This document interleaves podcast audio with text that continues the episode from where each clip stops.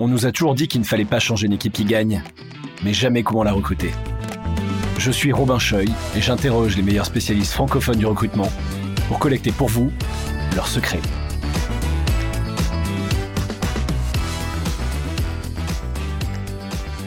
Bonjour tout le monde, aujourd'hui je suis avec Marjorie Boruel de Conto pour parler de la phase de prise de brief. Donc la phase de prise de brief, c'est la prise d'information au tout début du lancement d'un poste, une phase qui est souvent d'ailleurs euh, très négligée et qui permet pourtant de, d'être, euh, de gagner énormément de temps dans son process de recrutement.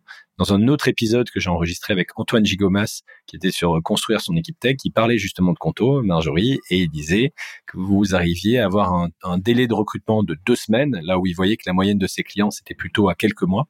Et on en arrivait à la conclusion ensemble que vous arriviez à réduire ce délai de recrutement justement parce que vous aviez des très bonnes phases de prise de brief et donc vous ne perdiez pas de temps à reprendre la recherche de zéro après quelques semaines.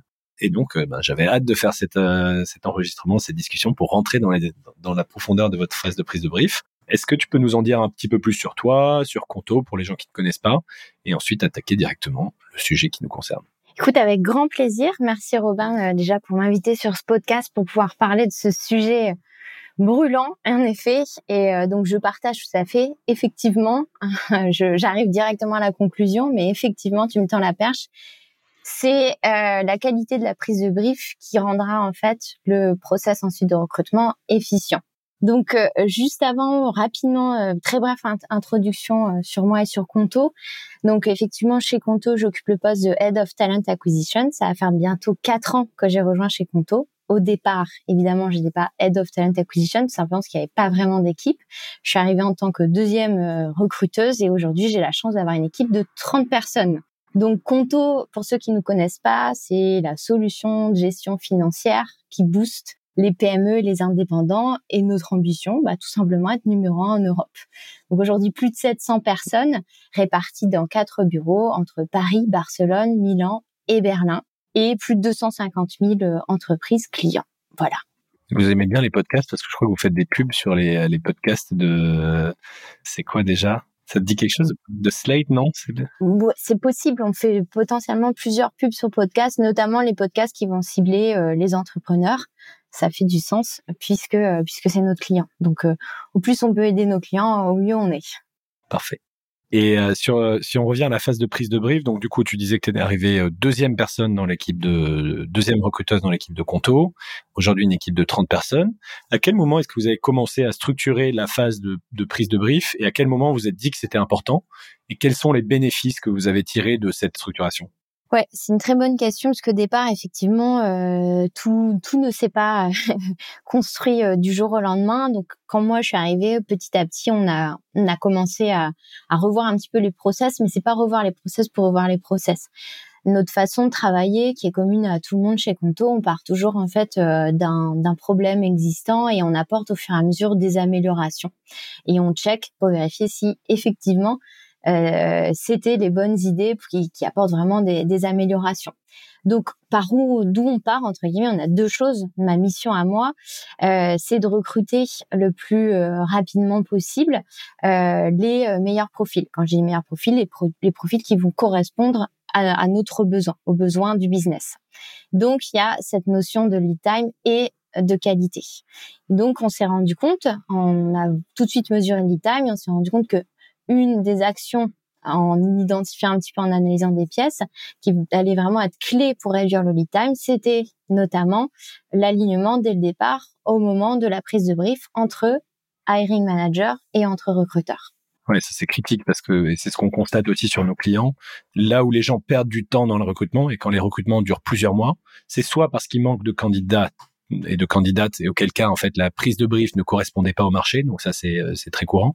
Et donc ça nécessite de l'ajuster après. Donc soit la phase de prise de brief ne correspondait pas au marché soit encore pire on va dire mmh. euh, c'est quand les gens arrivent effectivement à rencontrer des candidats et candidates mais qu'elles ne correspondent pas à ce qu'en fait ce qu'elles imaginaient et que la phase de prise de brief évolue parce qu'elle ne correspondait pas aux attentes du manager et c'est là que les gens perdent plus de temps. C'est pas dans le sourcing, c'est pas dans les entretiens, c'est vraiment dans la phase de préparation de prise de brief qui est trop rapidement, euh, souvent bâclée et un peu accélérée.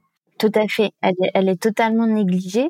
en fait, je pense que ce qui est important de comprendre, ce que je dis très souvent, c'est qu'en tant que recruteur, on a deux clients. Le premier client, c'est évidemment notre euh, notre candidat et euh, notre deuxième client, c'est évidemment aussi au même niveau le hiring manager. Et cette phase-là, elle est très importante pour nous parce qu'en fait, notre objectif, comme tout ce qu'on fait, c'est d'apporter de la valeur à nos clients. Et donc, pendant cette phase-là, on va vraiment essayer de, de faire réfléchir et de comprendre, on va dire, comment on peut apporter une solution au problème de notre hiring manager. On utilise beaucoup le terme de hiring manager. Je vais essayer de plus en plus de définir les termes anglais qu'on utilise. Du coup, le hiring manager, c'est euh, le chef d'équipe, en tout cas, qui cherche à recruter et qui travaille en coordination avec l'équipe de recrutement. Et donc, le hiring manager arrive avec ce fameux brief qui est un petit peu le, la, la, fiche de poste idéale ou le, la personne idéale qu'il a en tête que il ou qu'elle a en tête, parce que ça peut être évidemment une hiring manager, et ensuite définir ça avec euh, avec l'équipe de recrutement. Je vais reposer la question tout à l'heure. Je, je, suis pas sûr d'avoir eu euh, la, la, réponse, qui était au tout début. Est-ce que vous aviez des phases de prise de brief déjà définies? Et si oui, bravo. Et sinon, à quel moment vous les avez mises en place? Alors, on a toujours eu des phases de brief pardon, définies. Euh, ça, c'est effectivement la bonne nouvelle, mais qui était améliorable. Et aujourd'hui, là où on en est, je sais très bien, puisque c'est notre philosophie, demain, ça sera plus la même chose, puisque chaque, on va dire, événement nous permet de nous améliorer. Et on est toujours dans de l'amélioration continue. Et donc, c'est aussi important parce que si on a eu aussi des phases de brief déjà bien définies dès le départ, et je pense que ça, c'est clé, ça ne peut pas marcher si en fait le recruteur n'est pas euh, vu à sa juste valeur. Si en fait la phase de prise de brief constitue juste un petit email avec trois bullet points, ça veut dire que le recruteur n'a pas sa bonne place au sein de l'entreprise. Donc nous, la bonne nouvelle, c'est qu'on partait déjà sur un, on va dire une très bonne position dans le sens où le recrutement, c'est pas euh, en gros un passe CV, un passe plat. On est vraiment vu comme des experts du recrutement. Donc à partir de là, on a toujours eu la place nécessaire et du coup les moyens euh, de mettre en place cette phase de prise de risque, mais qu'on a fait énormément évoluer. En gros, on s'est musclé nous euh, en tant que recruteur pour être meilleur sur cette phase de prise de brief. Génial. Donc là, l'objectif, c'est d'être justement de de transcrire et de donner aux gens qui nous écoutent les résultats de ces quatre années d'itération depuis 2018 euh, que tu es arrivé. Aujourd'hui, le fonctionnement que vous avez aujourd'hui, qui va probablement changer, encore une fois, tu disais, mais où est-ce qu'on en est aujourd'hui? Comment ça se passe, prise de brief? Donc là, il y a le fameux ou la fameuse hiring manager qui vient vous voir, qui vous confie un, recrutement. Comment ça se passe vraiment dans le détail? Est-ce que c'est euh, de la visio? Est-ce que c'est du Slack, de l'email? Est-ce que c'est du physique? Euh, Comment vous organisez? Alors, je vais essayer d'être assez exhaustive, mais pas vous perdre dans les détails. Euh, déjà, le premier point, ça va pas être justement le hiring manager qui va venir nous voir, parce qu'on est déjà au clair en fait sur la séquence, et c'est nous qui donnons le signal en disant on est disponible. Parce que je sais qu'il y a quelque chose qui étonne beaucoup, donc euh, je, je vais insister sur ce point, c'est qu'on ne traite que maximum trois jobs en même temps. Je sais que ça, c'est quelque chose qui est assez étonnant et souvent on fait la remarque, on est étonné. Donc, ça veut dire qu'en gros, dès qu'on a un slot qui se libère, on est capable, on a la vision, on anticipe et on dit, bon voilà, dans deux semaines, je vais avoir de la disponibilité. Donc, je t'informe, Harry Major, tu es le prochain sur ma liste. Je t'informe que dans deux semaines, tu vas devoir te tenir disponible pour faire la prise de brief. Et du coup, pendant euh, une certaine durée après cette prise de brief, tu devras te tenir disponible pour faire des entretiens, etc. Déjà, on s'assure que c'est OK pour lui, parce que peut-être qu'en fait, il est en urgence et qu'il pourra pas. Donc déjà, on s'assure d'avoir les bonnes en fait conditions et d'ores et déjà de donner un peu les, les, les golden rules pour que ça se passe bien. Ensuite de ça, effectivement, on arrive sur la phase de prise de brief. Donc nous, on appelle ça euh, kick-off meeting, mais peu importe. En fait, on peut tout enlever les termes derrière. Moi, ce que j'aime bien dire, c'est une discussion. Et c'est vraiment ça en fait. D'où le fait que ça peut pas être fait par mail, asynchrone ou quoi que ce soit. C'est une discussion.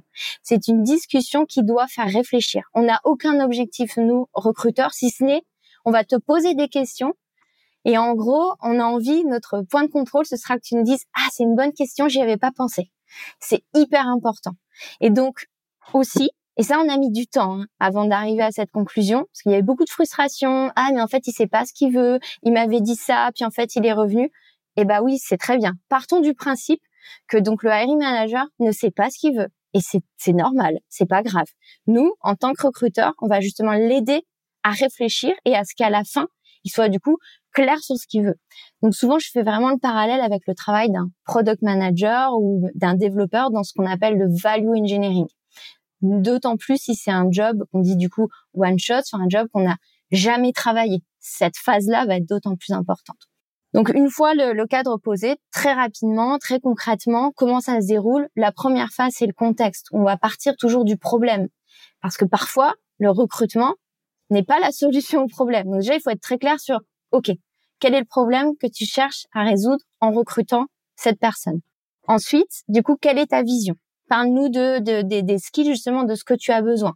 Parle-nous si c'est un remplacement de job, ça va pas être la même chose. Si c'est un nouveau job, si c'est un job que tu as déjà l'habitude de recruter.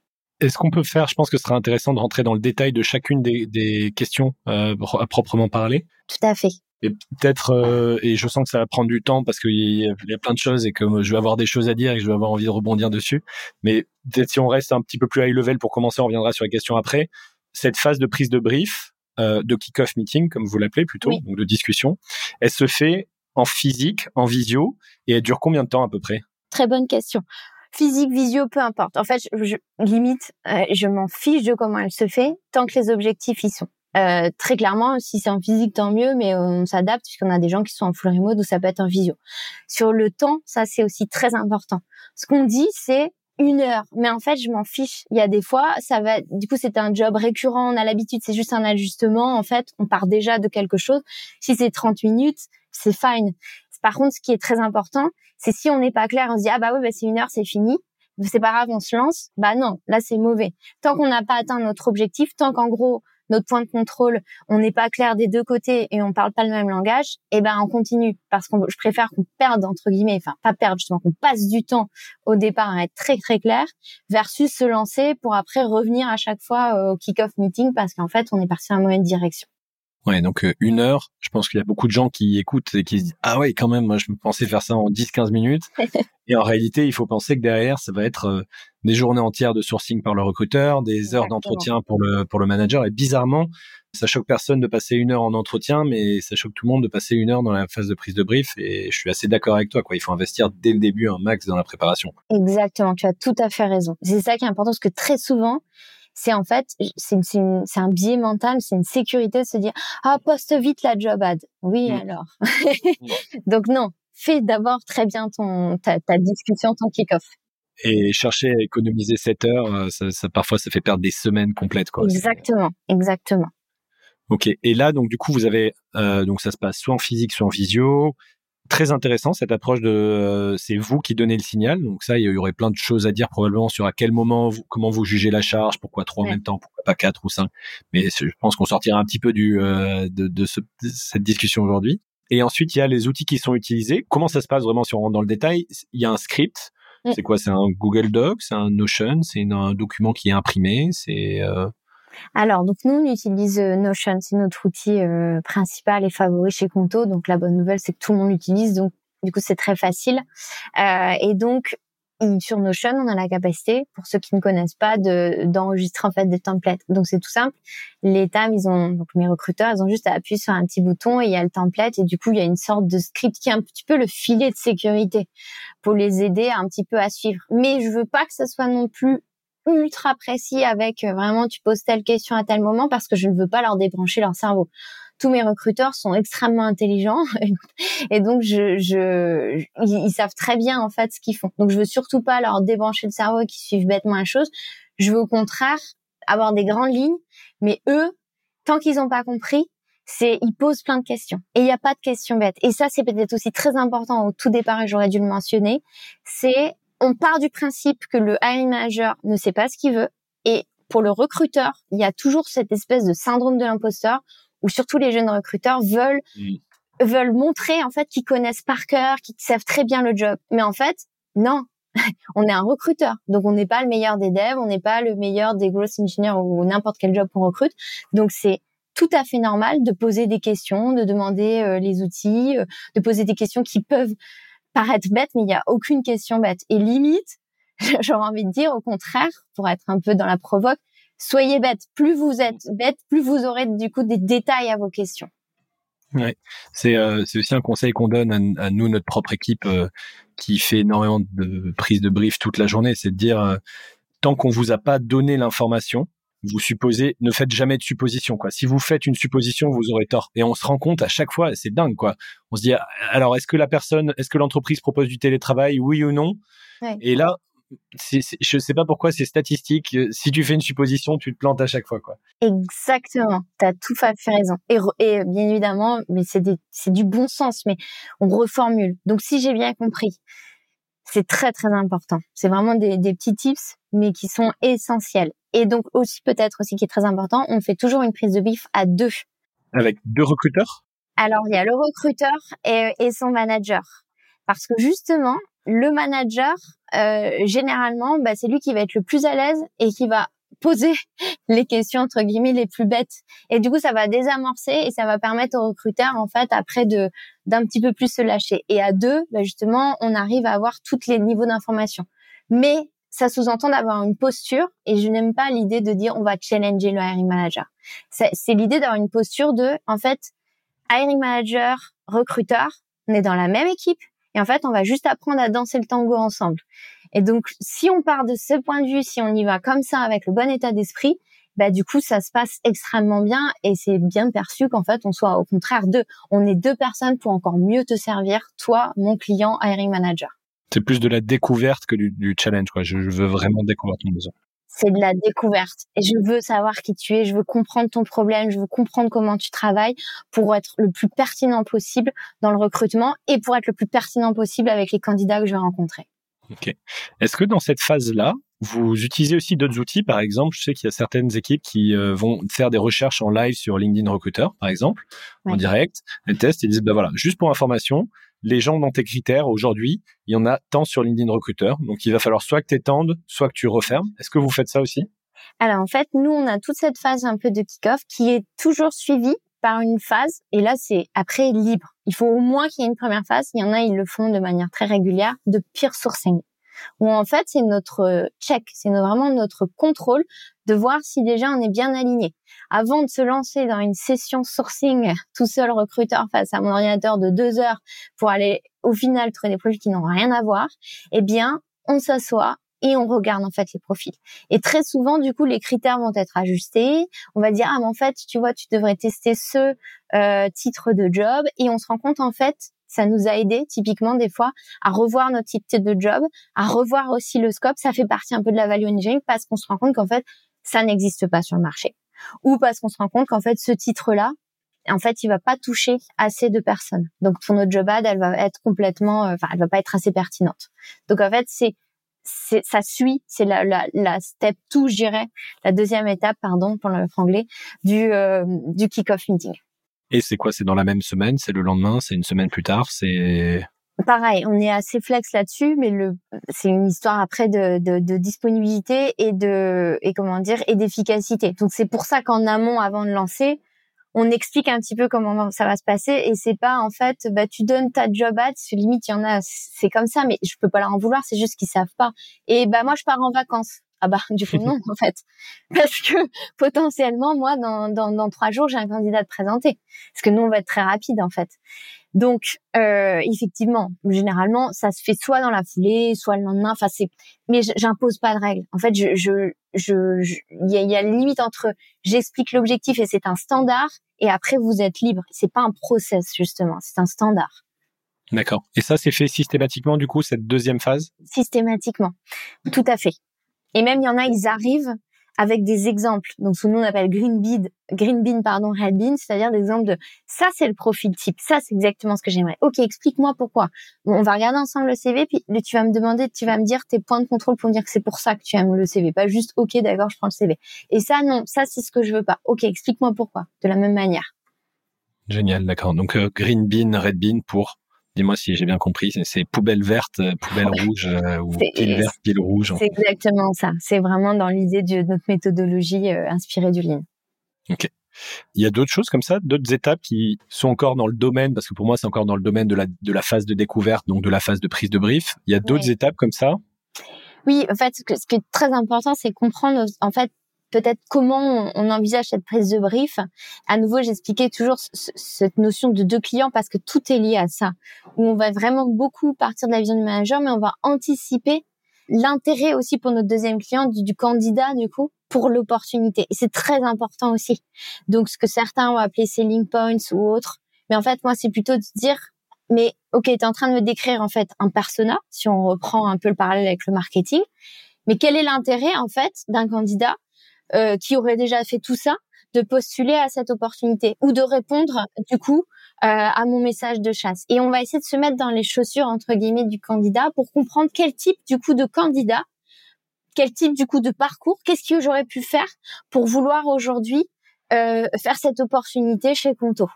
Et ça, c'est très important parce que souvent, on voit que d'un côté de la lorgnette, nous, entreprise, ah, on est super, c'est top ce qu'on est en train de faire. Ouais, ok.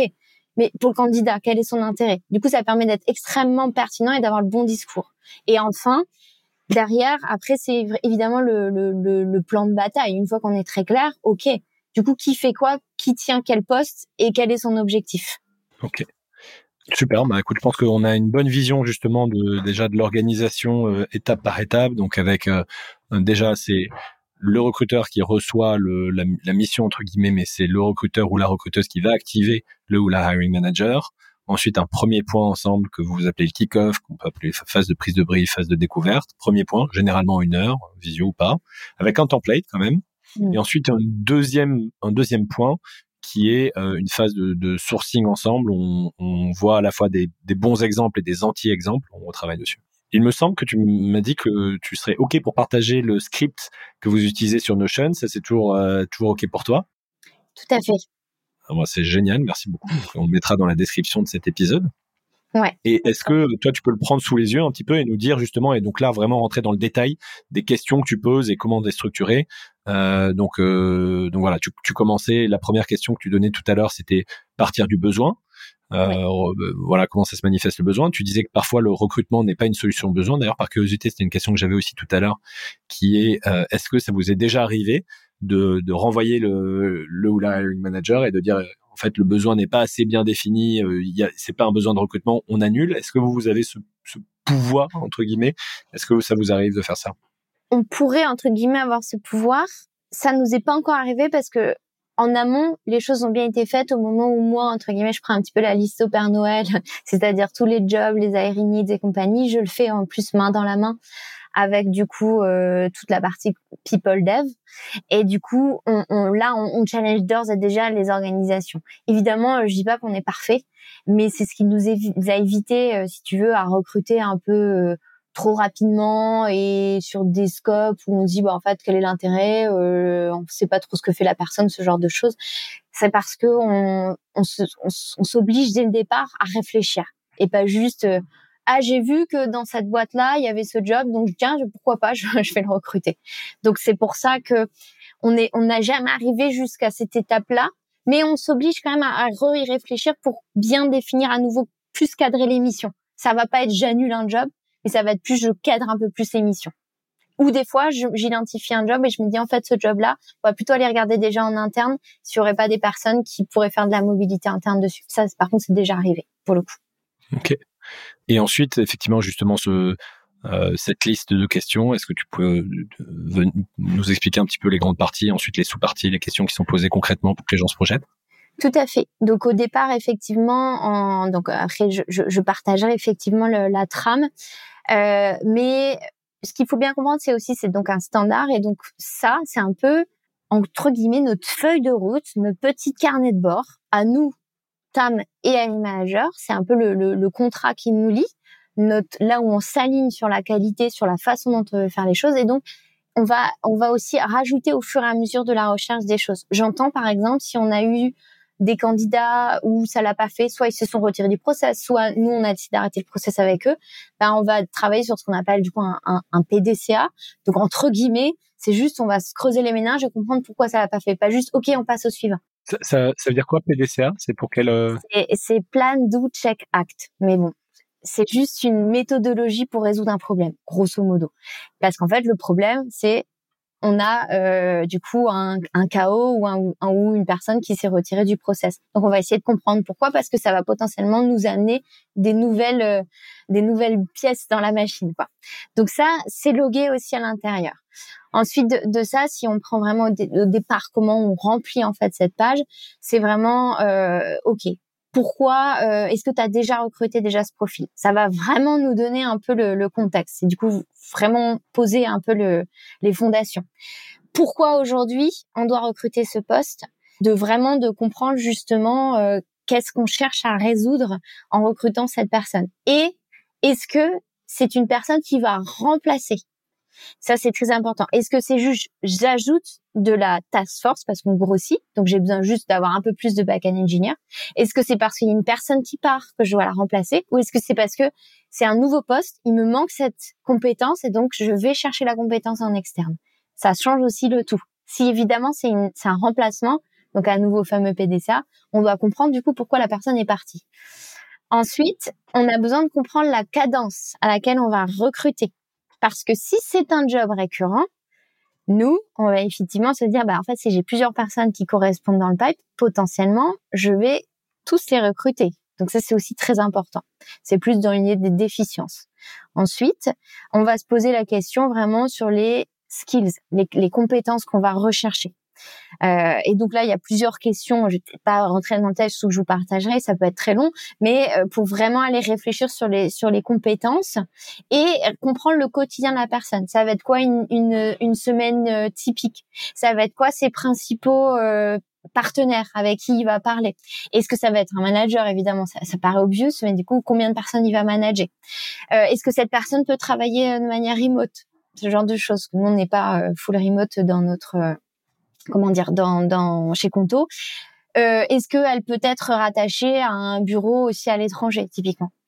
Euh, Ce qui n'est pas tout à fait la même chose que d'être travaillé en full remote. Et ensuite, toutes ces compétences-là, donc ça c'est le passage peut-être le plus difficile, on va devoir les, euh, les, comment dire, les transcrire en critères. Parce que malheureusement aujourd'hui, je dis malheureusement parce que je sais que c'est pas parfait. La première chose qu'on va regarder, c'est le CV ou le profil LinkedIn. Donc il va falloir que en regardant le CV, le profil LinkedIn, on conscientise en fait quels sont les points qu'on va sur lesquels on va s'attacher pour se dire oui a priori ça me donne un indice sur le fait qu'il y aura oui ou non telle ou telle compétence. Donc c'est là où on essaye d'être très précis. Et enfin, du coup, deuxième grosse partie, c'est ce que j'expliquais, c'est d'un point de vue qu'est-ce qui est excitant à propos du, du, poste. C'est pas ce que je vais vendre, que je vais pas vendre quelque chose. C'est juste que je vais pouvoir comprendre qui ça pourrait intéresser, en fait. Et enfin, le plan justement derrière de bataille, comme je dis, c'est-à-dire notre plan de chasse tout simplement. Et quand je dis chasse, c'est pas que sourcing, c'est tout. C'est en gros comment on va comment on va attirer les candidats d'un point de vue inbound, ils viennent à nous et outbound, on va les chercher. Avec qui je vais interroger euh, pour récupérer du, du qui pourrait me coopter des personnes qui pourraient correspondre. Et enfin, in fine, les étapes suivantes, c'est-à-dire le process d'entretien, qui va faire quoi, à quelle étape, pourquoi, et s'assurer d'avoir un petit cockpit qui suit que chaque intervieweur a bien été formé. Tu vas pas mettre un intervieweur s'il sait pas pourquoi il est là et que juste on lui a dit bah tiens parle à ce candidat, tu vois, ça va être sympa. voilà, c'est juste pour être sûr parce que maintenant quand même on a une taille de boîte un peu plus euh, importante qu'au moins tout est sous contrôle et que chaque intervieweur a bien eu entre guillemets l'accréditation d'être intervieweur. Voilà. Est-ce que donc finalement tu, j'ai pas l'impression que tu parlais vraiment des, euh, tu vois, des compétences avec une logique de ce que la personne doit avoir, un peu la différence entre ce qu'elle doit avoir, sinon ça, ça, ça tue le poste et les bonus aussi? Est-ce que vous faites aussi ces différenciations, un petit peu un peu plus de granularité? Alors moi c'est une conviction très forte, donc je sais que tout le monde ne la partage pas. Je ne veux surtout pas le fameux nice to have, must have. Pourquoi? Intéressant. Pourquoi? Parce que euh, en fait justement à quel ça induit beaucoup de complexité ou in fine du coup euh, des fois le manager oui mais en fait c'était nice to have mais finalement c'est un nice to have plus plus ou alors euh, euh, et du coup aussi le, le, le, recruteur qui a tendance du coup à faire lui-même son, son, son petit marché oui mais en fait bon celui-là c'est plutôt quand même nice to have ce genre de choses. En fait je veux vraiment qu'on s'oblige ça c'est un peu le filet de sécurité pour moi c'est un peu le je vais, je vais être dur, hein. même limite la paresse mentale de oui bon c'est pas grave, on le met dans la case nice swap. Non, oblige-toi à te dire ce dont tu as vraiment besoin. ça, ça te met dans un stress entre guillemets mental de vraiment focus sur ce dont tu as besoin. Et surtout, à la limite, parce qu'en limite, on pourrait se le dire entre nous, mais mon livrable, à la fin de ce kick-off, moi, ce que je veux, c'est une job ad. Et donc, dans ma euh, donc, de job description, dans ma job description, je ne veux surtout pas avoir c'est nice to have et c'est must have. Pourquoi? Parce qu'on sait qu'il y a des candidats, et notamment les femmes, il y a des études qui le prouvent, qui ne vont pas postuler si elles ne correspondent pas à tous les points. Et typiquement, quand on met nice to have, du coup, quand un candidat, il dit, mais à quel point c'est nice? Donc, j'ai pas envie de ça. J'ai mmh. envie vraiment qu'on se focus sur vraiment ce qui est essentiel. Et après, effectivement, quand on a des candidats qui postulent, bah nous, on est capable, et c'est là où on discute à nous avec les, les hiring managers, de se dire, bah non seulement il a ça, puis en plus il a ça, donc effectivement, je vais, j'ai hâte de rencontrer en fait ce, ce candidat. C'est plus pour ça que je, je, je, suis un peu provoque en disant, je veux surtout pas de ça.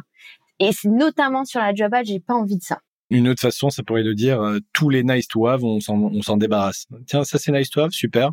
Juste pour info, les nice to have, on les note pas, on s'en débarrasse. Exactement on ça. que les must, les must have. Ok. Euh, bah écoute, très très clair. Merci beaucoup Marjorie. On est on est bien dans les temps. On a couvert énormément de choses. Je pense que ça donne tellement d'informations. Comme je disais, c'est un c'est un point qui est critique. Moi, je vois déjà des dizaines de personnes à qui je pourrais partager ça parce que c'est si important la phase de, de, découverte au début, de prise de brief.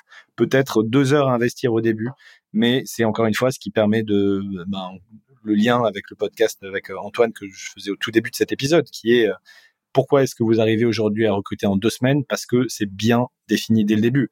Euh, si on sait où creuser, bah il y a plus qu'à sortir les pelles et à creuser quoi. Si on dit euh, creuse dans ce jardin, il y a, y a, y a peut-être un trésor. Là, ça prend, ça peut prendre des mois.